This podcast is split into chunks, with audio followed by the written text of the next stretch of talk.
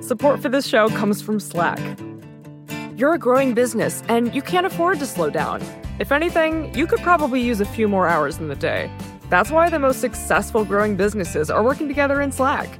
Slack is where work happens, with all your people, data, and information in one AI powered place. Start a call instantly in huddles and ditch cumbersome calendar invites.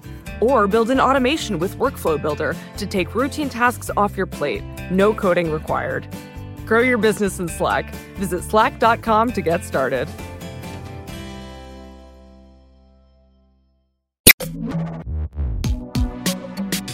Hi, everyone. This is Pivot from the Vox Media Podcast Network. I'm Kara Swisher, and I'm meeting up with Scott in front of a live audience for a bonus episode this week at Stanford University in Palo Alto, California. Let's get to our show live from the belly of the Silicon Valley beast. I love Dolly we- Parton. We have breaking news. what? Uh, you probably read about this, but um, it's it's been reported widely that uh, Russia is grooming a podcaster as an asset. I, I was first. I tried out to be a useful idiot. No, it's half of that. So they said no. So they're grooming Kara as an asset, and she didn't qualify. And so they came back and they said, We don't want an asset. We don't want a useful idiot. We want a dog. Hello, comrades. Oh, God. Hello, comrades. Literally. That's right. The hound you loves would his be vodka. the worst The hound loves his vodka. Sit down. Sit down. I'm just getting started. Down. Anyways, thank you. Sit down. Okay, sorry. Back All to you. Okay, first of all, your earphone is falling off right now. It looks redonkulous. Sorry. What did you do today, Kara? Back to you. Oh, I- I'm out over my skis right now. Help me. Bring me back. Um, you might want to enjoy my coat that I've got here. oh, you're, you're rubbing it in my face. So Yes. Kara was. Yes, oh, this is the you were- swag I got. I was on the season finale of Silicon Valley, uh, which just taped. Um, it's my. Uh, I have two appearances this season, and I've had two. You had none. Um, I had many lines. Uh, Dick Costolo was there with me. I can't Yeah. reveal the plot, but we all got this lovely swag, and I sadly could not bring you one. Um, but I just wanted to make you feel jealous, and I'm hoping it's working. How was that? Where is the, the set is in Silicon Valley? No, no, it's Hollywood. It's fake sets. Um, it's uh, it was. I, I filmed. I filmed in lots of places. I filmed Yeah. all over the place in Culver City. Today it was in San Francisco. They're doing the plot is. I can't tell you what it is, but it's good. It's super funny. But It's you're you're in the last season, or you're in the series. You're in the I'm in series finale. I'm in the series finale and another show during the last season. Wow. Yeah, it's going to be good. Yeah, it's going to be good. It's a great And show, and I hope you to see today? it. Uh, I did television. I interviewed Ben Horowitz uh, of Andreessen Horowitz for the podcast. Uh, I did all kinds of things. I'm a busy lady. You are. Yeah, I do a lot of things. What did you, are- do? What did I do? I flew here and then like tried to figure out the series of bad decisions that led me to a podcast where I spend time in planes Okay, all for right. 12 hours. By the way, we'd like He's to thrilled announce to be here, in other this words. Whole, this whole Pivot Live thing is a big hit, so we always like to announce our next location. Our next location, Trump National Doral. because let's be honest, that's the only place in the country where you could do a podcast. They have bungalows there. Yeah, yeah. So we're doing. we doing- should do one there. No, wait a minute. That's a brilliant idea, Yeah. even though you didn't mean it in any way, in an intelligent way. No, I didn't. Um, we should do, like, what's how do you pronounce that? Emoluments? Fake emoluments? He doesn't like the Constitution now. That's fake news. The Constitution. Um, we should do that there. That would. We want to go to Miami. Yeah. Isn't it in Miami? Yeah, it's close to Miami, but it's like bad Miami. Oh, okay. We should. That would be so good. Do you think that'd be good? I think it would be great. Yeah. I think we should do it. Anyway. Nine karat gold and Yes. Excellent. All right, listen, we need to talk about the news. We have a lot. We're here at Yeah. Stanford University. Yes. Thank you all for coming. Um, So both- first off, how many people in this room have been rejected by Stanford University? yeah. Yeah. My brother, who's in the audience, got into this Go school. There he is. And he got into the medical school, and I did not get into the medical school, and I did not get into Stanford. And, you know, I've been a failure ever since. In any case, we're thrilled to be here and taking over Stanford University because they should have let us in. We would have been a great student here. Don't you think? Students, you and me. at- Yes. Uh, we could have dated. It could have been great. All right, now listen. So we're going to do question seats on your cards. Let me go through some things. I'm having a stroke. Okay, good. We're going to do question seats on the cards, but I'm going to have you you ask imagine what she would do to me in a relationship? Oh my God. Seriously. Yeah. That it's would turn me. Oh wait, never mind. Don't end my It's career. never Never going to happen. It's I just had a baby, Scott, not Yeah, me that's right. I keep getting, which is really interesting. People keep giving me uh, onesies. Um, so this one today was really good. It was from 23andMe, new to the gene pool. Isn't that cute? Sheryl Sandberg sent me a box of lean-in onesies, so I'll be handing those out. Um, I don't need 53 onesies. She's really good about it. Um, I got them from a lot of people. It's really fun. Bre- Ben Horowitz gave me one that said seed investment on it, which Matt, That's good. yeah, That's good. yeah, That's good. uh, uh, That's whatever. good. In any case, Mark Marc Benioff is trying to send me a, a Adirondack chair, but anyway, um, I'm not sure why. Um, in any case, Any it- more names you can drop in the next no, I'm just seconds? saying. I'm just saying. Well, it's hard to have a baby and know a lot of billionaires. I'm just telling you, it's a difficult situation. That's rough. I know. That's right. I know. I'm just telling you. Anyway, we're Yeah. here uh, to uh, to talk about a lot of things. There's a lot of stuff to talk about. I want to start by talking about uh, it, it, Stanford itself. Like you, there's a business school here. It's very, it's better than NYU's, right? Is that correct? So, Stanford Business School is solidly a top five business school. NYU is one of the 30 top 20 schools. Okay. All right. Good. Okay. So, would you would you want to get your MBA right now here at Stanford or wherever? Uh, so there's Not that you'd get in again. the, the, the graduate school environment in business is its own micro market, and it looks as if we've been waiting for this for a long time. But at some point, if you keep increasing your prices faster than inflation and there's no underlying increase in productivity or innovation, so if you walked into my class when I started 17 years ago and you walked into it now, um, there's some updates, but for the most part, it's the same rap. It's the same gig. And the jobs we're giving them are the same, the experience is mostly the same. But because academics, like anyone else, like to be paid well, and we have starched out the excess margin. So when I got out of Morgan Stanley, the only real job I ever had, out of a class of 80 analysts, we all went to business school.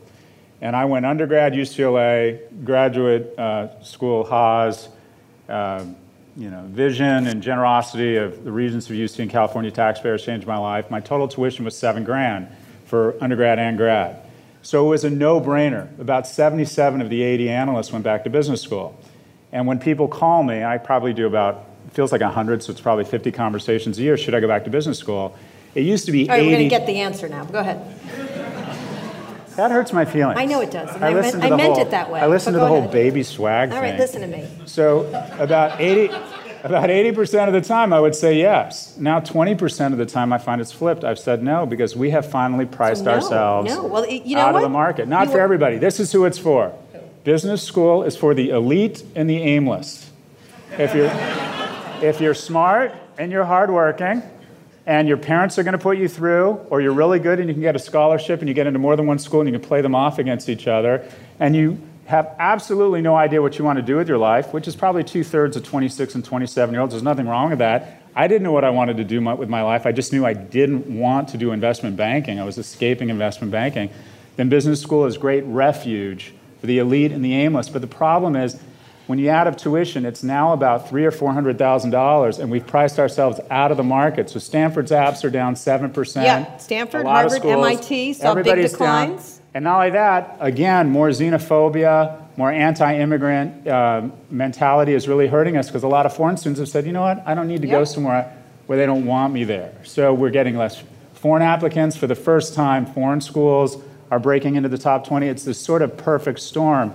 And schools like the University of Illinois have actually shut their business school. So finally, the market has caught up to business school, and we're no longer All right then. Well, so you no, business school students, so glad you're here. Uh, so no, will you fix your ear thing? It's just dropping. Cry the, cry that is it not working? Know, it's just hanging off your face like I don't know what. Like my, usually that's my nose. All right, no business school. Ba-dum-bum, try the ba-dum-bum. deal. Okay, um, we uh, so no business school. We are yeah, Well, not no, anti. uh, there's some nuance here, but i- at the end of the day, if you're, if you- a couple things, if you're doing well at work, you're on a good trajectory. If you have executive sponsorship, if you like what you're doing, everyone coming out of business school wants your job. Right. So it's really about where you are in life, and it's a nuanced decision. But if you don't get into a top 20 school, I would say the prices we're charging mean it's not worth going because we have a caste system. Unfortunately, the brand you come out of with school largely indicates your wealth over the course of your life. And what indicates which school you get to go to? Your parents' wealth. So in America, we've decided the people who get the spoils and get to be the innovators are simply put the children of wealthy people. Welcome to America. All right, then.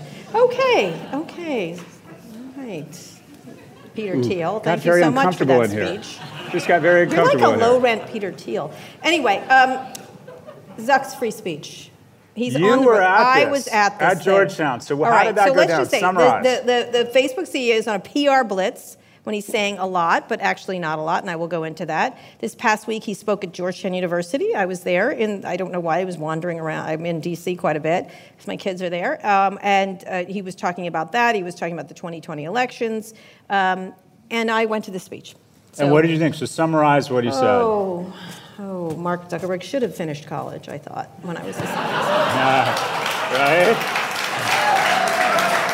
Yes, I did. That's what I thought. I thought this guy never took a course in his life, and I think that's actually factual. Um, I, I was really struck by how much the conversation was five years ago. Yeah. I was struck by how light it was intellectually. Yeah. Um, I thought it was a weird, I'm going to be writing about this in the New York Times this week. I thought it was a weird binary choice between free speech or else we're China, like, Yeah. which I thought was not complex in any Yeah. way. Um, I thought it, it was meandering. Um, I think it was a weird, it, it, it just went from thing to thing and was, it was like a mile wide and a foot deep. Yeah. Um, and so it was hard to follow, and so it's hard to criticize it because he said a lot, but it was like a, I called it a word salad on Twitter. I started Yeah. to like um, live tweet because I was getting angry about it. Because initially, a journalist came up to me from uh, from the I used to work for the Hoya, and the journalist was from the Voice, which was the other newspaper there. Um, and he actually he just I don't know why I look I must have been like the oldest person in the room, but he was like, "Why are you here?" And I go, I'm a tech journalist. And he All goes, right. What do you do? And I was like, You're a terrible reporter. and, um, and I said, I'm Kara Swisher. I, I write about Facebook. And Yeah, he goes, Oh, you're the one who's mean to him. And I go, Yes, that's me. And, um, and I said, I'm not mean to him. I'm critical, which is very different. And it, anyway, I was having a little journalism You like him. I actually there. think you're pretty kind to him. I am kind to him. Uh, uh, he doesn't think so. So we. So anyway, so we, he started to talk, and what, what, what happened with this journalist is students who came into Gaston Hall, which is a, was the, is the main hall there. I'd Yeah. gone there many times. I went to Georgetown myself. Um, they were not allowed to, to ask questions after his speech about free speech. That was an issue I had. that makes sense. I know. They were supposed to fill out questions before they went in, and so they couldn't respond to the speech. So they couldn't even ask questions about the speech, about free speech, with their free speech. And so um, that was problematic. And then what they did is they, they grouped the questions, and some guy who just was a terrible interviewer and was rather soft was, was grouping the questions for him at the end. Um, and the, the crowd was quite um, bored. Like, I don't know how Yeah. to put it. They were just, it was so low energy. Um, the only time they laughed was when someone asked them a question about Ted Cruz doesn't like you and AOC doesn't like, or Elizabeth Warren doesn't like you. Um, he and the whole thing about him having lunch with conservatives or dinner with Tucker Carlson or whatever the hell he's doing. Um, he said, "Well, everybody hates me," and everyone laughed. everyone had a good laugh at that. Yeah. Um, but otherwise, it was really uninspiring. And It's so I been was, it's been pretty panned. I did a word cloud on the speech, And- and, the word together. He used the word together 14 times, and the quotes that stood out to me were, he said, um, he said, "Well, I believe in giving people a voice, voices. voices, because at the end of the day, I guess I just believe in people." Right. Uh, okay. Which Yes, one of his was- 750 PR communications hacks wrote that line? Well, I was sort of struck why he didn't have a more nuanced argument about things. And I was struck by the, the voices thing is that more voices mean in the end it will be good. And I'm like, it's sort of like, I just saw the new Terminator movie, by the way, it's fantastic. Like, more AI that kills us is not good in the end. Like, uh, you know what I mean? Maybe it is, but it was sort of this weird argument that more voices, eventually it will be better. And I was sort of like, well, eventually we could be in a lot of trouble if we don't clean this up. And so you end up being on the opposite side of him, which is about saying you don't want free speech. That's not what you want. I want a complex argument from the man in charge of the most important communications system and platform in the world, in, the, in, in, world history. I want a more cogent argument from him. And if not, I want him to step aside yeah. and let other people do it. So, thank you. That is my TED Talk. Um, so anyway, it was disappointing, and he's going to be on in D.C. again this week. He's going to talk in front of the um, um, uh, the finance committee about yep. Libra, your favorite thing. Um, and then he is uh, he announced election security stuff today. They're not going to allow as much election security violations to go on allegedly, and but they can let politicians lie. So that was that was pretty much the situation. Yeah, the other quote that struck out to me was he said that giving people a platform to express their experiences and their beliefs is key to has always been key to making societies more inclusive. Yeah. And I thought, so. has Facebook really made our society more inclusive? Yeah. Is that really what's going on here?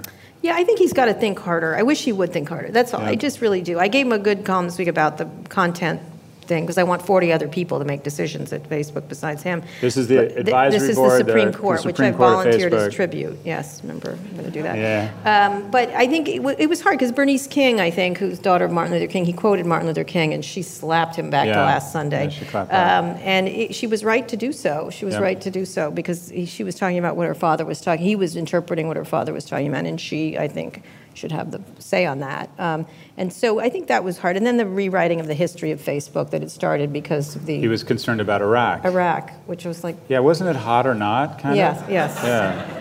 Yeah, there was a big delta there on that. So it, it was. Look, he's an earnest and he's trying really hard. I think he should not speak anymore. That's your advice. Free speech. But speaking of free speech, I would like you to comment on uh, U.S. companies such as Apple, Delta, Riot Games, Activision react and acquiesce to Chinese censorship laws, yep. which Mark was talking about. Um, so he doesn't even have to try. The American companies are doing yep. it for him. Um, the New York Times editorial board pushed back, of course. Over the weekend, the newspaper said, quote, American companies have an obligation to defend the freedom of expression, even at the risk of angering China. Yep. Scott, you've led a business before. What do you think companies should do? They have an ethical responsibility to push back? Um, or what do they do in this situation? They, no matter what they do, they seem to get, they lose business or they lose whatever. So whenever I land in the Bay Area, I don't spend a lot of time here. I lived here, I, moved, I lived here until 2000, and I think a lot, it stirs a lot of emotions with me. So to get over this kind of emotional turmoil, I do the same thing, and that is I go to In-N-Out Burger as soon as I land. Mm-hmm. Did you but do that I today? Li- when I lived here, I was thinking about this 19 years ago, I um, was running a company called Prophet, which is a brand strategy firm. I was the co founder of a company, another company called Red Envelope. Uh, I was married, I had a rescue dog, and I had a ponytail. I still, wow. I still have a rescue dog. Yeah. And that's about it. Also, also, my address, and I have no reason to, I have no concerns about security 3476 21st Street, which, by the way, is the house next to Mark Zuckerberg. Can you imagine how much fun I would have being Mark Zuckerberg's neighbor? Mark, come on over. Let's watch The Voice. We're making white Russians. Get it? Get it, Mark?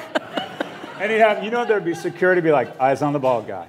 Eyes on the ball guy. Literally, I had ponytail. the house. Your name I had the house ponytail. next to. Uh, what a great real estate investor! I sold it for 1.2 million and thought I'd made the trade of the century. Yeah. It's got to be worth like 700 million dollars now. all the houses around it, just so you know. Yeah. Anyways. And by the way, on that block, a lot of Facebook executives they all live there. I'm nearby. So I'm going to circle back to your question about China. Can you imagine in 1999 or 2000, and most of you aren't old enough to remember this? Can you imagine China getting all upset and indigestion over the tweet of a general manager of a sports team and all of corporate America backing down? Think about how much the leverage has changed, and think about how our backbone has curved. And there's a simple answer here, and I think there's a gangster opportunity for other general managers of other sport leagues and other CEOs of Fortune 500 companies and Fortune 1000 companies across democracies.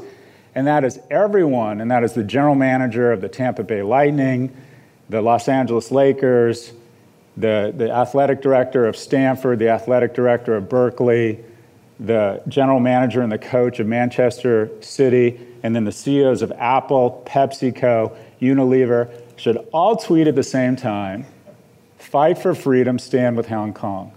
Because when, when, when,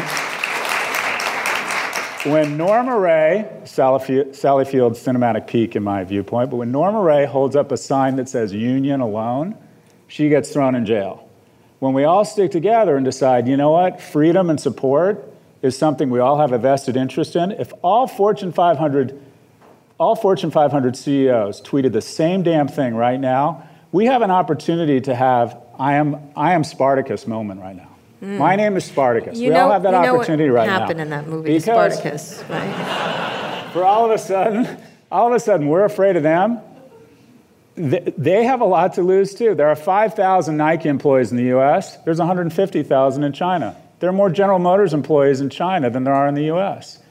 So you want to you want to play like that? We play like that. Yeah. You have a big economy. We have an economy that's largely built on democracy and free speech. So where are the other general managers of sports teams? Where are the other Fortune 500 CEOs? It's very simple. If they all unionize and stand for freedom, which is pretty core to this whole experiment we call America, they won't be able to do anything. Well, here's the thing None of them are going to do that, Scott. That's a lovely vision of America, yeah, and I enjoyed that Sally Fields movie quite a bit. Like um, no one here has look, seen that look, movie. Look, just pick one. Bob Iger. Uh, it's great. It's Norma Rae. It's it's a great movie.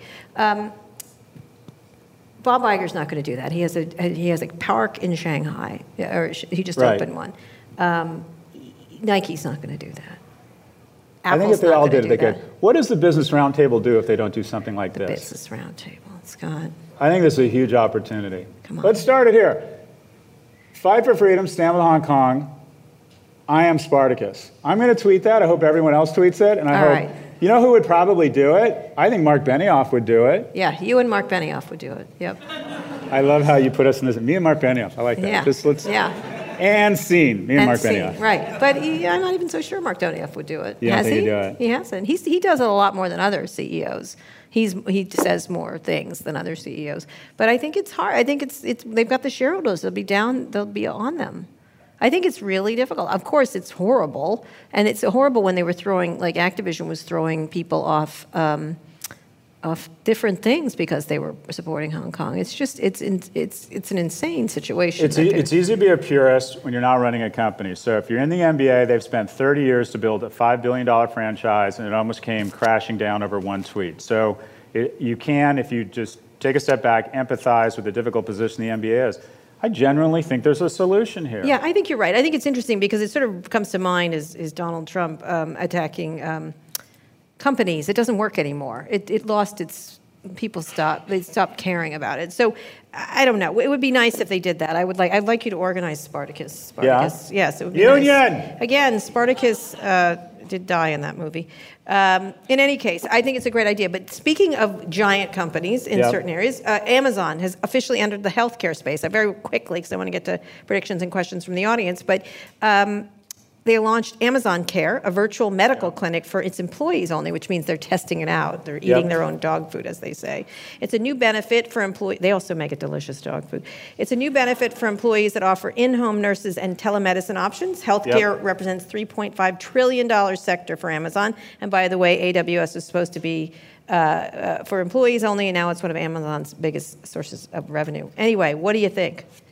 Yeah, Another so big I, business we've for made, Amazon. We've made a couple predictions around Amazon. The first prediction is by 2025, AWS will be the most valuable company in the world, and it'll be an independent company. There's no pure play way to pure play way to play the cloud right now. It'll be spun in the next two years prophylactically to stave off regulation. Fastest growing, most profitable part of technology. There's no you have to crawl over a software company. You have to blah blah blah. By 2030, the largest healthcare company in the world will be Amazon. And this is all assuming no regulation, but if you think about what Amazon is really good at, they're really good at setting, sitting on top of complex data sets and saying, okay, this is an awesome business, batteries, easy to produce, high margin, slap a brand on, no brand equity, huge margin. We own the interface with a bunch of consumers. This business, Swiss vacuum cleaners, is really difficult.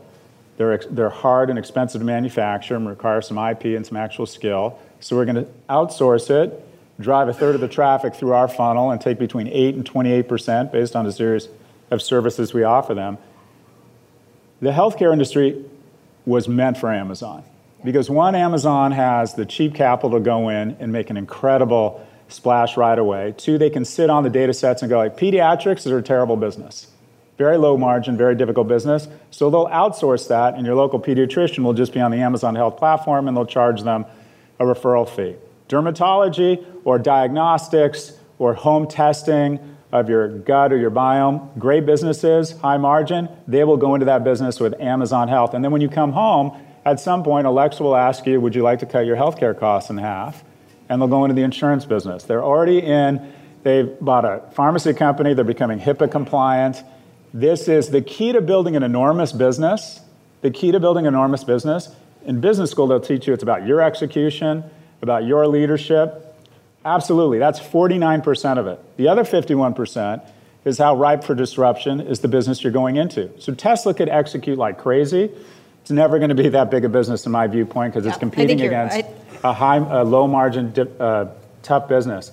The next huge business, do you think it's going to be climate change? I think it's going to no, be. No, no, I think it's healthcare or climate change. I think you're right. Amazon is absolutely perfectly positioned for this business yeah. in every way, and it's right in his his uh, the stuff he's been doing quietly is is just clear uh, clear that they're very interested in the space, and it is, and it does. They're very good at delivery. They're very good at contacting people. They're very good at logistics. Yeah. Um, you could see them rolling out clinics that work, that actually work, or coming to your home. Like it's a really. But they don't even think about how many times you just have your kid has a rash, yeah. right? Or I dropped something on my shin and I wasn't sure whether to go to a doctor or not. I'm like, hold the shin up to your Amazon show. And they say, okay, we're sending a prescription over. It'll be there within six hours, which they have the fulfillment infrastructure. Or we're going to refer you to someone in our network because you're a member of Amazon Insurance. Yeah. They are basically yeah, putting it's a, all it's the perfect, pieces together. It's a perfect business. It's also something you trust because you like, um, you know, you like uh, you like the, the way they deliver. You yep. you feel good about that experience. I think uh, whatever your issues around Amazon, I think most people feel really good about get the delivery, the, besides the boxes and everything else. I have to say. Um, my uh, girlfriend who just had the baby never used Amazon on principle, like didn't want to use it, and now is like hates herself because Amazon is working so well. It's like she's like I hate myself, but God, this is great. You know, it's a really weird thing, and it's it's a really interesting thing because it does work. And so I think healthcare is the perfect thing, and I think they'll they'll get it right, and it will be a, you know he he might be the world's first trillionaire because um, that's a really giant uh, giant business. Um, and it, it, does play into his love of data and, the, and logistics and everything else. And i think the healthcare system is so profoundly broken yeah. on every level um, that you could there's a lot of is there any other business uh, business that could do this? Apple? Apple's sort of talked around the edges of this a lot. Um, is there any other business that could i don't know netflix? I don't know. Like who would who would you just pick? I mean no don't be there they deliver a lot of stuff. What, what, who, well, Google tried for a little bit. Remember, they yeah. had all the things, and then they it sort of veered off to the right for them. Is there any other company? I would think Apple would be the only other one that could. So it's it's a big topic of conversation. That is which. Healthcare is literally 16, 17% of our economy. The only sector that's larger is government. It is the mother of all disruption waiting to happen. It's the mother of all shareholder or stakeholder value waiting to be created. And everybody knows that. So the question, and I had, I'm not going to name drop, but the most famous venture capitalist in history called me and said, which of the four is best positioned to do it? And so I Which said, one? I want who? To, who? Who's the most who? I'm not going to say John Doerr. Okay. Anyways, okay. Um, so I said, John I need Doerr a data. calling you? I know. Okay. The, okay, good. That's good. That's well, you're the only one that gets baby gifts he from billionaires? No, yes. Anyway, I hope so, you don't get baby gifts right now, but go ahead. So I said, give me a day, and I call back. Each of them has, if you think of Apple, Amazon, Facebook, and Google, each of them has their own strengths and weaknesses into what will be the biggest value creating private enterprise in the world, probably. Will be a US healthcare disruptor. Let's start with the one that doesn't work Facebook. No one's going to tell Facebook they have an STD or diabetes. Yeah. Right? No. So they're out. Facebook's out. Nobody trusts out. Facebook because most people have common sense. Okay. The one that has the culture the, the, probably the greatest concentration of IQ since NASA in the 60s, right, is probably Google. Google has this incredible culture and density of IQ, but their, so far their healthcare has been more moonshots. Let's cure yeah. death. Let's, it doesn't death. seem that practical. I, I think they're kind of a distant number third. The one that everyone's betting on, that I actually think is number two, is Apple, because the cleanliness of the brand, the trust of the brand, the fact that you have a wearable tracking your blood pressure, your heart rate, they're collecting that data. You would feel it, Apple would just be a one. It kind of fits hand in glove, doesn't it, to think of them as a healthcare company or a and wellness they already have company. assets. Wellness company, yeah. A wellness company. That's a better way of putting it. The problem with Apple is it doesn't have the core asset we need right now, or a company is going to need to go into healthcare. And that is this infrastructure and fulfillment network that, that Amazon has. But even more importantly than that, Amazon has the core asset globally, and that it has a shareholder base that will tolerate zero margin businesses. And Apple should probably acquire Tesla, but it never will because that would take their margins down.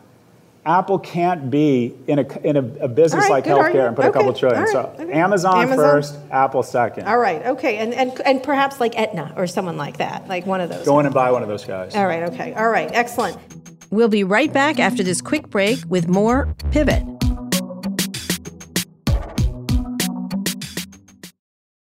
Support for this podcast comes from Constant Contact. If you're a business owner, you already know that it's really, really hard to cut through the noise of everyday life. If you want to connect with your customers, you need to break through the noise. You need Constant Contact. Constant Contact is a marketing platform that makes it easy to reach new audiences, grow your customer list, and connect over email, text, social media, and more. Whether you're a marketing guru or just learning the ropes, Constant Contact offers writing assistance tools and automation features that make it simple to say the right thing at the right time. So get going and start growing your business today with a free trial at constantcontact.com. Just go to constantcontact.com right now. Constant Contact, helping the small stand tall. ConstantContact.com. Support for this show comes from Sylvan Learning. As a parent, you want your child to have every opportunity, but giving them the tools they need to tackle every challenge, that takes a team. Now more than ever, educational support tailored exactly to what your child needs can make all the difference. That's why parents have trusted Sylvan Learning for 45 years as the ultimate teammate in their child's educational journey, instilling in them a love for learning and a passion for reaching the next level. And Sylvan's Insight Assessment can identify gaps in learning and areas that could be of concern for your child. It's a 360 degree view into your child's learning that you can't find anywhere else and helps ensure that your child didn't miss something in school that might put them at a disadvantage in the future. And right now, it's the best price of the year at $29. Go to sylvan29.com to learn more and get your child's assessment for only $29. That's S Y L V A N 29.com. All right, everybody, back to Pivot Live in Palo Alto on the campus of Stanford University. We're going to do winners and losers now, and then we're going to get to questions from the audience, and we're going to do live questions because I, I, I like what Mark did that. He had everyone write down questions. I don't want to do that. I want you guys to actually speak to us, and we can handle it. Um, so uh, we're going to do that. We're going to have things come around. So very quickly, winners and losers. Very quick. Winner. Uh, my win is Anand, Anand. Giridharadas. uh, from um, the New York Times talks about the importance of class traitors. That you have to have billionaires saying, we need to tax, we need higher taxes. You need people of a cohort. I think we need a dean, talking, speaking of Stanford, I think we need a dean to abolish tenure. At some point, people are going to make the connection between tenure and debt on young people. I, I work with one of the finest faculties in the world. We award tenure to a person about the time we've decided they're no longer worth the money we're paying them, such that we will have to overpay them for the next 30 to 40 years. It drives education costs outrageously, and it means that young people can't start businesses, get married, or buy a house. At some point, we need a class traitor among a dean at a world class university that says to his buddies that he went to MIT with or she went to MIT with, we're doing away with tenure because let's be honest, it's just a tax on poor people. There was a class traitor, and I think it's an important one that happened the last week. I think Marc Benioff is a class traitor to the white boy fraternal order of, of tech CEOs when he came out against Facebook. And it's going to cost him because people will cite things that's hypocritical about Salesforce, et cetera.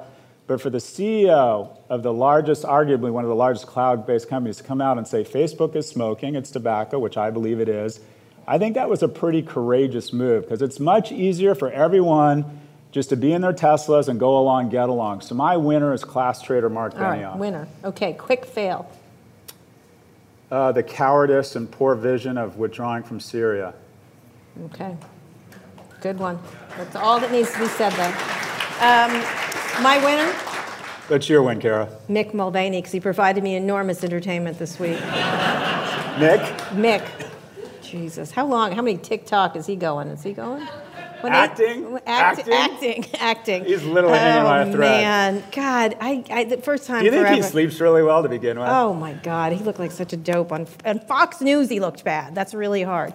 Um, actually, uh, Chris Wallace did a great job try, saying Very you're good. you're lying, right? Because you just said, and they kept playing it. I just was like laughed and laughed the whole afternoon watching that. I just enjoyed Yeah. that. So Mick Mulvaney gets my Nick, vote for he's that. your win? Mick, who's Mick your, Mulvaney. The Mick? Who's your fail? Uh, my fail is the, the homelessness issue uh, in San Francisco. It is, Yeah. um, i i- and not just San Francisco, all of California. Like we ha- there was a story in the New York Times today about cruelty that people are having towards the homeless. It is understandable on all sides that this has become. You know, Mark talked about Elizabeth Warren being the existential crisis of his life. Yeah. This is the existential crisis of California, and we really have to start really. There's so much money being shoved at this. There's so many. It's such a difficult and again a difficult and complex. Yeah. issue, and we it is not easily solvable. And you know, a lot of people are writing me today because I tweeted the New York Times story, which I all recommend that you read. Um, the, the, the, getting to the cruelty is so inevitable. I, I last night I was walking in the Mission, and there was a tent city right there, and there was drugs and everything, and I. And I had to catch myself. Like, Yeah. I hated it. I hated this whole, what they were doing to this beautiful city. And at the same time, I'm like, why it, to find uh, empathy is you have to like kill it like it's really hard and i think i just it, it's a we've got to figure this out and and then uh, politicians like trump take advantage of it which is so awful But to your point, every time. elected official, when you ask them what the most complex problem is, It's the majority of them say homeless. it's got to be it's, It's very veteran difficult. affairs, it's mental illness, it's poverty, it's income inequality, it's it's It's everything. It's the rights of taxpayers. It, Yeah. It's it, is so complicated. Children, And you know what. I would do if I if I were putting the key. I would say this. I go on Fox because I like to go behind enemy lines. It's part of the Mm-hmm. resistance. But if I were if I were running Fox Television, which I think I could do, Mm-hmm. I would broadcast live from San Francisco. Because think of the wealth and the tax base that should be in San Francisco. And it's all progressive, very, very liberal people running the place. So if you think that CNN and MSNBC are right, then with all that money and all those outstanding progressive values, we should have the best city in the world. And it's literally a lesson in civic failure. And so again, if, if don't I were Fox, I would just I broadcast don't, live I don't from know San if you can uh, completely blame the politics. It's just like everyone's having trouble dealing with the problem. Like people put boulders in San Francisco on the streets. To people won't camp there. I had someone who was in a chat. Like people should not be living on the streets of this of any major But why is it? American I guess city. the question, and we're not going to answer tonight, but uh, having That's having lived in San Francisco, Yeah. So we're going to get to questions now from the audience, and the best questions are going to get these hats that someone didn't made. predictions. We're, no, we're not doing predictions. We're asking questions from the audience. Do you guys wanna do predictions? Yes. No. In a minute. No, but we need to get them questions. I got some good we want the, predictions. okay, fine, but we want the audience to talk, Scott. Gangster anyway, predictions. make San Francisco great again. So, uh, so two best questions. I'm going to throw the hat at you. If you get mistaken for a MAGA person, I'm sorry. It's just the way it's going to have to be. Uh, I have one that says, I also have one that says, make San Francisco gay again. Uh, I'm going to keep that one for myself. Um, anyway, so let me get some questions and then you can make a prediction at the Okay. end. All right, questions from the audience. Let me look. Okay, how are we going to do this? We have someone This coming right up. here. What, do we have a thing? Okay, let's go here. This woman right here. Can you stand up and introduce Stand yourself? Stand up, and she's going to hit. He's going to Mike, because we're taping this, and speak and short questions, or I will cut you off. No questions. Great. Hi, my name is Elise. Thank you so much for being here. Big fan. Um, we talked about a couple of these topics today and also in your past podcasts, but I think the role that tech plays in um, policy and especially international relations is getting larger and larger, especially as tech companies scale. And so, where, how does like privately owned companies or publicly owned companies, but you know, U.S. companies, how do they navigate a shifting world order? Well, that's a good question. You, you know what? That's I'm I'm I'm going to highlight the problem. Short and not, answers too. We want lots of people. It hurts my feelings when you rein me in like you that. You know what? I can't. You like it. You know what's about to happen next week? Is every creative person, every design director in Venezuela is about to have their access to Adobe products shut off. So think about the kind of person that goes into design, graphic, creative. They're probably politically on our side and protesting against Maduro, but we've decided in our ham-handed cybersecurity gone amateur hour to turn off access. Adobe is being forced by the Trump administration to, be, to turn off access to all Venezuelans to Adobe products. So these people aren't going to be able to make a living. Imagine if all of a sudden we decided to weaponize Tesla and said, China, we're pissed off at you, we're turning off every Tesla in China. So there has to be, I think, a more thoughtful policy around where government begins and ends as it relates to, to private companies. But I feel for these creatives in Venezuela who are going to wake up on Monday and not have access to their files and have their livelihoods cut off because the Trump administration has decided, oh, that'll show them.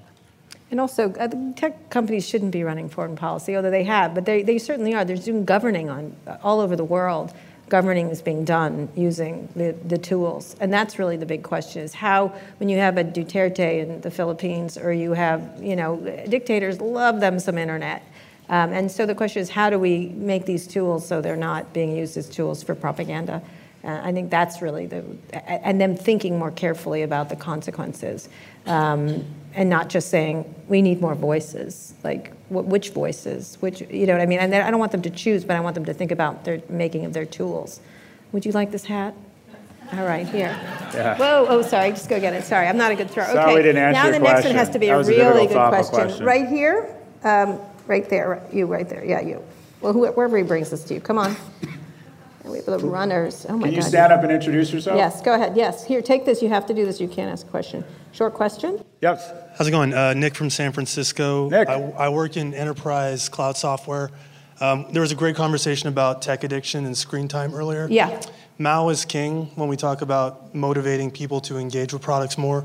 What's an alternative economy that can promote moderation? Moderation in using screen addiction. This is one of Scott's uh, big talking about moderation. Uh, you know, put, obviously they were talking about putting down your phone, but it's really hard. It's designed to be addictive. They are designed. You know, anyone who has kids knows this. They're yeah. they're they're they're the pacifier of the modern age for everybody. Um, and you know, it's not that different. I ride the subway a lot. I don't use cars as much, and so uh, I, I used to read a book. Now I look at my phone. Yeah. It's, it's not that different. But, the, but I think one of the issues is how they're designed and how they pull you in. And I think the two key companies to me that are important here are Apple and Google. And they certainly could do a lot more uh, to, to, to put the utilities up front and move everything just by files, the way they, they present things. Um, obviously, you know how to do the screen, the change, the dark screen. You can try all kinds of things. Um, you know, you do it, um, I don't know if you've ever done this, but um, if you do it it turns black and white, uh, which is totally unappetizing uh, as, a, as a thing. You don't want to play with it at all. Um, so you can do stuff like that, but it shouldn't be on you. It should not be on you. It should be very clear that someday this is going to be clear. These are addictive.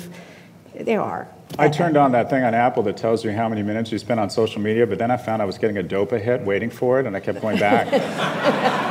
so, what is your solution? My solution is, is, that no, is that all schools should ban all cell phones through junior high and high school. The only reason we give our kids phones is because we're worried about them being ostracized. Take that away. Again, more Norma Rae. No kids. Why should any kid under the age of 18 have a social media account? Are we going to wake up one day and think, oh my God, we screwed up not giving our 15 year olds Instagram accounts? We, there's so much here. I am wildly addicted. I, I, I, do, I consume a crazy amount of alcohol, a less crazy amount of marijuana, but I don't have an addictive personality when it comes to substances. Now, I'm a better version of me, drunk or high. And I like it, I enjoy it, it's enhanced my life. I am 100% addicted to Twitter. I have, I can't wait to get on Twitter and see what you think of me after this. and I, I, I, 98% of it is kind and nice, and it makes me feel really good. And 2% of it is awful, awful, and it enrages me and makes me coming back for more and more and more. But the thing is, I recognize it and I can modulate it. And I really worry that my 9 and 12 year old boys can't modulate it. So there's some basic steps. As Nancy Reagan said, just say no. Under the age of 18, we need verified accounts, we need age gating. Alcohol is tremendously damaging to society, just like social media. And guess what? We decided to get our shit together and not let people under the age of 21 engage in alcohol. And, and for the most part, is, unless you're in a fraternity over here, we do a pretty good job of that. Because the, the group in the back that's doing the note to China, they're also stopping screen addiction back there. It's just not going to happen. They're not going to do that. Not going to do it. Not going to do it. Not okay. going to happen. But I'll just say, I find my sons are, are pretty good. They're they they've been they use Snapchat almost exclusively, which is interesting. Yeah, their Snapchat, which is less seems less addictive, although they are addicted to it. Um, I do worry more now that I have a girl about the. the do you have? I'm convinced everyone has a vice. I just Twitter. think it's in our Twitter. nature Twitter. To, okay. to have a vice. Twitter's, Your vice is Twitter? Twitter? Yeah, for sure. Yeah, okay. ours is Twitter. All right, let's do one in the back. The Kane guy, the right there, Kane guy. We'll try to answer as many of our, your questions as possible. Please introduce yourself. Please introduce yeah, um, my name is Sohail. Uh, thank you for being here. Thank so you. The New York Times is reporting uh, about 15 minutes ago that Justin Trudeau is slated to win in Canada, uh, okay. uh, win the election in Canada. You've talked about him before. You've talked about the brown face incidents before. Yeah. Um, how do you feel about that? Should, does he deserve to win? Should he win? Should he have dropped out? Well, I thought that was a pretty bad situation for him, but that's the Canadians. It's a vo- it's a voting. It's the way people want to vote. I do think he did um, as much as he could to say he was sorry. It, it, it can, think about if this was Donald Trump in pictures, he'd be like putting them out as postcards, like and stuff like that. And so I did think he did the correct thing, which was to apologize and talk about it. I, I was disturbed by it a lot because there was a lot of it and it was quite uh, elaborate. Also, that was another thing. It was a surprise because that's not the way you thought of him. Um, but I do think at least the Canadians had a good discussion. I mean, had a good debate about this, and I think he's chastened, and we'll see how it goes for him. I just, you know, obviously, I think it's appalling what he what he did. Like, uh, you know, I, I, it's such bad judgment, um, and it was relatively recent recent enough. Something we have, I, I, it's a difficult question to answer because I don't know what he was, who he was running against. So I don't know what the sins of the other person. It's a difficult. Are you Canadian? No. So I don't know much about. He was the liberal, so I immediately side with the liberal, and he's dreamy, so I like him. But yeah, you like his hair. He's oh, he's got gangster hair. I know he does. He's that guy. That guy's that guy's okay. A tall drink of All lemonade. Right. Okay. But you miss Adam something Neumann as a so species, much. as a species, and as a society, we haven't figured out. We haven't figured out the calibration around forgiveness in terms of timing, cadence, the calibration around appropriate punishments. Because now that everything all of a sudden is on our permanent record, we haven't our, our ability to forgive or not forgive in certain instances. Our judgment around this hasn't caught up. Okay, let's go over here. Let's get a lady. I'm sorry, man. Where's a lady? Pick a lady right there. Hi, I'm Amy. Speaking of crazy misogynists, did you see the news about WeWork today? I was wondering what your opinions were about it. what happened? The SoftBank one? What did they yeah, do? The SoftBank the so- okay, explain what happened at WeWork. They, SoftBank took over for $4 billion. They decided no, they gave them $4 billion to take yeah, over the company. We are going to talk about it on Thursday, but do the quick and dirty. I'm just trying to link it to crazy misogyny read about the sex parties and no? They had sex parties? Yes. I am so going into a WeWork. the dog's showing up. We WeWork Palo Alto. Is there one nearby? How late are they open? Anyways, uh, okay, so WeWork got a five, $5 billion convertible preferred from uh, SoftBank. SoftBank was, they claimed they went to 75 financial sources. SoftBank was the only one that was ever going to put money into this. And be clear, this is not an investment in WeWork. This is a $5 billion investment in saving face from Masayoshi Son. Because on a risk adjusted basis, this company will never be worth more than 10 or 15 billion, so putting another 5 billion in good capital after bad, but he couldn't impair, he couldn't let Vision One go down in flames with his biggest investment. So the reason why they won and they were always going to win is no other sane investor was going to match the terms of SoftBank because SoftBank was getting something no one else would get, and that is face saving. This was a $5 billion investment in saving face. It wasn't a $5 billion investment in WeWork. And because you said sex parties, you get the hat. Okay. um, Okay, a couple more questions. We've got just a short amount of time right here. You, you, right there. Yes, I know you. You talked to me earlier. Hello. He came all the way from India, right? You just got. Okay, go ahead. Hi. Uh, Hi. My name is Ankur. So um, this is more of an I want to get your opinion uh, rather than a question. So the way I see it, there are two internets right now. One, the American internet, which is free, where uh, where there is free speech, where and the second one is like the Chinese internet, where it is very. Let's say if I sympathize with the Hong Kong protest, I get banned. So the way I feel it, there needs to be something in between, and I don't know what that should be. What is your opinion on that?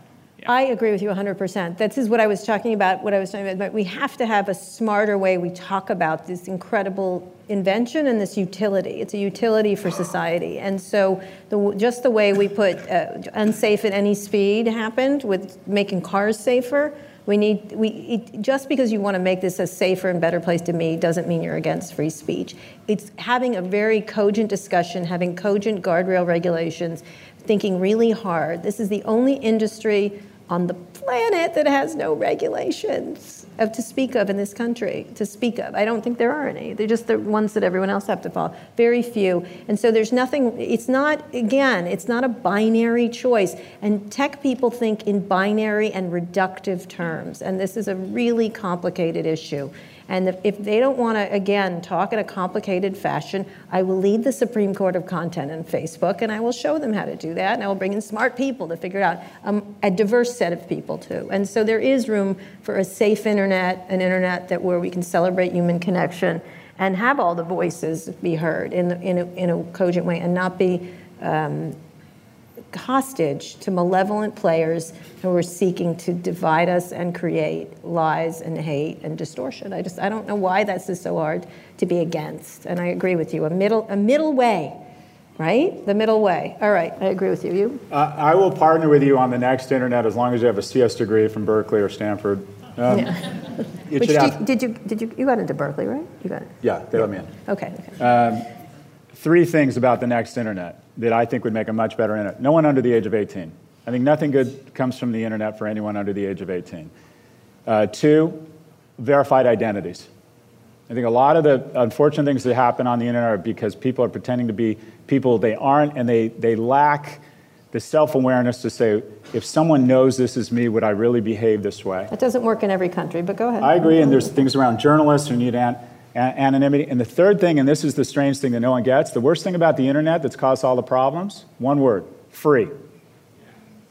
The internet is nicotine, it's addictive. Social media is addictive, but it doesn't give you cancer. What gives you cancer is advertising. Advertising is the tobacco of the internet because it creates algorithms that try to figure out a way for you to so you get more clicks and the only way they can do that is to enrage you and divide us.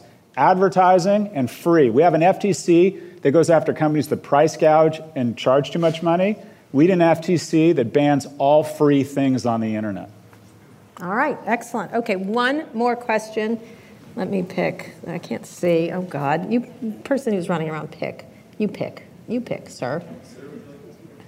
All right. Sorry, everyone. You can all tweet at us. All right, right here, right here. Sorry, sorry. Hi. Hi. Uh, Hi. Hello there. Avi, uh, very, very big fan. Thank you guys for being here. Um, you've talked a lot about on the podcast about the lack of new entries into the social space um, since like Snapchat in 2011. What would you say is a winning uh, positioning and investment strategy for a new player entering the social Avi has a new social space? network, and I told him, I'm so sorry. Um, here is the deal. I just actually interviewed Ben Horowitz, and he said the one thing I would not invest in is a social network um, or a search engine. Um, Social communications specifically. So in any case, none of that. None of that. You're not getting any money from Ben Horowitz. Um, and I think it was, uh, I think he was correct. And your last name is Horowitz, is that correct? He's still not giving you money. Um, I think that. Um, I think that, that, there is no, and the reason he said, and he's saying, he said on the podcast, which will appear this next week, he, there's no way to get around the massive distribution systems these companies have. There's no way to beat them. There's, they, are, they are in the way of everything, and this is why we're looking at breaking something them breaking them up. Yeah. And so he, he literally was like, "There's no way I'm make, I'm putting money over here in cryptocurrency. I'm putting money over here in healthcare. I think fi- uh, financial technology is exciting. There's no dominant players." But that area, very few people are touching, and it's because there's no way around uh, Facebook. There's no way around it. And, Yeah, the- he- the- and this is a guy whose partner's on the board of Facebook. Let's The general that right. pitch you hear from every, I sit in a lot of VC meetings, uh, pitches to VCs funds, and the general pitch among almost every entrepreneur now is we don't compete with Amazon, Apple, Facebook, and Google, but we make great acquisitions of Amazon, Facebook, and Google. So the entire economy is being run on this weird notion that we can't compete with these guys, but our most likely acquirer is one of these four guys, which, when you think about it, is a total oxymoron and has put us into a very weird position. And we're in the worst of both worlds right now. These companies aren't acquiring because they're worried about raising red flags around antitrust scrutiny, but at the same time, it's very difficult to get funding in computer hardware, search, social, mobile, the fastest growing parts of our economy. So we need the DOJ to set up shop on Sand Hill Road. They're here. They're they? here. Yes, they are indeed here. Predictions. Predi- oh, go ahead, quickly, Okay, quickly. two I gotta predictions. catch a plane to my One's, baby. one's uh, um, business and one's political. All right. Okay, so just as there's a core base for Trump that no matter what he does, no matter how corrupt, no matter how, uh, uh, how bad he is for the country, how embarrassing he is, there's a core base to Trump that always doubles double down. He does have this fanatical base. No matter how corrupt Facebook is, no matter how much teen depression they create, no matter how bad they are for their economy, they have a very loyal base called the global advertising market. Facebook is reporting earnings on October 30th. I predicted when it was 159 it was going to go over 200. It immediately dove to 129. It's back to 186 on the earnings next Wednesday. Facebook goes over 200. All the headline risk is all about how corrupt they are and how evil they are, and advertisers don't give a shit. The business has never been better. You're about to see Facebook blow away its earnings and go over 200 bucks a share in the next 30 days. Political prediction. We are an age of society, and we've been reminded that the three frontrunners in our Democratic primary are over the age of 70. And what's hilarious is that we're pretending a 78 year old man who just had a heart attack could be president. That's biology. He looked good. He looked good. He looks fantastic. He He's an inspiration. There's no way we're going to put him up against Trump. Biology is politically incorrect. Between Bernie Sanders and Joe Biden, who looks like a befuddled old man and has been unable to respond to ridiculous attacks from Trump about this bullshit around Ukraine and, and, and his son, he's been totally ineffective, looks ridiculous and flaccid. He has not been able to respond to stupid, ridiculous attacks. You're about to see 40 points of share in the Democratic primary leak to another candidate in the next two to four weeks, and it's going to go one of two places. It's either going to go to a new entrant or it's going to go to Pete, Mayor Pete. Oh, the wow. Democratic primary is about to get very, very interesting. Wow. Do you know just that's a big one. I thought you were going a whole different way. So I'm going to read this last thing before we sign out. Mark Zuckerberg, master puppeteer, has been quietly recommending campaign hires to Pete Buttigieg. According to a Bloomberg article, at least two of those three recommendations were hired. For what? Hired. Mark Zuckerberg is his Is his advisor? advisor. There you go. So that's a big one. We'll see where that goes. Thank you all so much. If you want to hear us scrutinize over different powerful forces, shoot us an email at pivot at voxmedia.com. Next week, we'll be talking about earnings. We'll be talking about WeWork, obviously, sex parties, uh, and more. Thank you so much for having us. Thank you, Scott Thank you, Kara. Thank you, All right, thank you very much. That's our bonus show. Thanks to Stanford University and to Hewlett Packard for hosting us. We'll be back in your feeds later this week with another pivot. Today's show was produced by Rebecca Sananes and Eric Johnson. Eric Anderson is Pivot's executive producer. Thanks also to Rebecca Castro, Drew Burrows, and Nishat Kurwa. Make sure you subscribe to the show on Apple Podcasts, and if you like this week's episode, leave us a review. Thanks for listening to Pivot from Vox Media.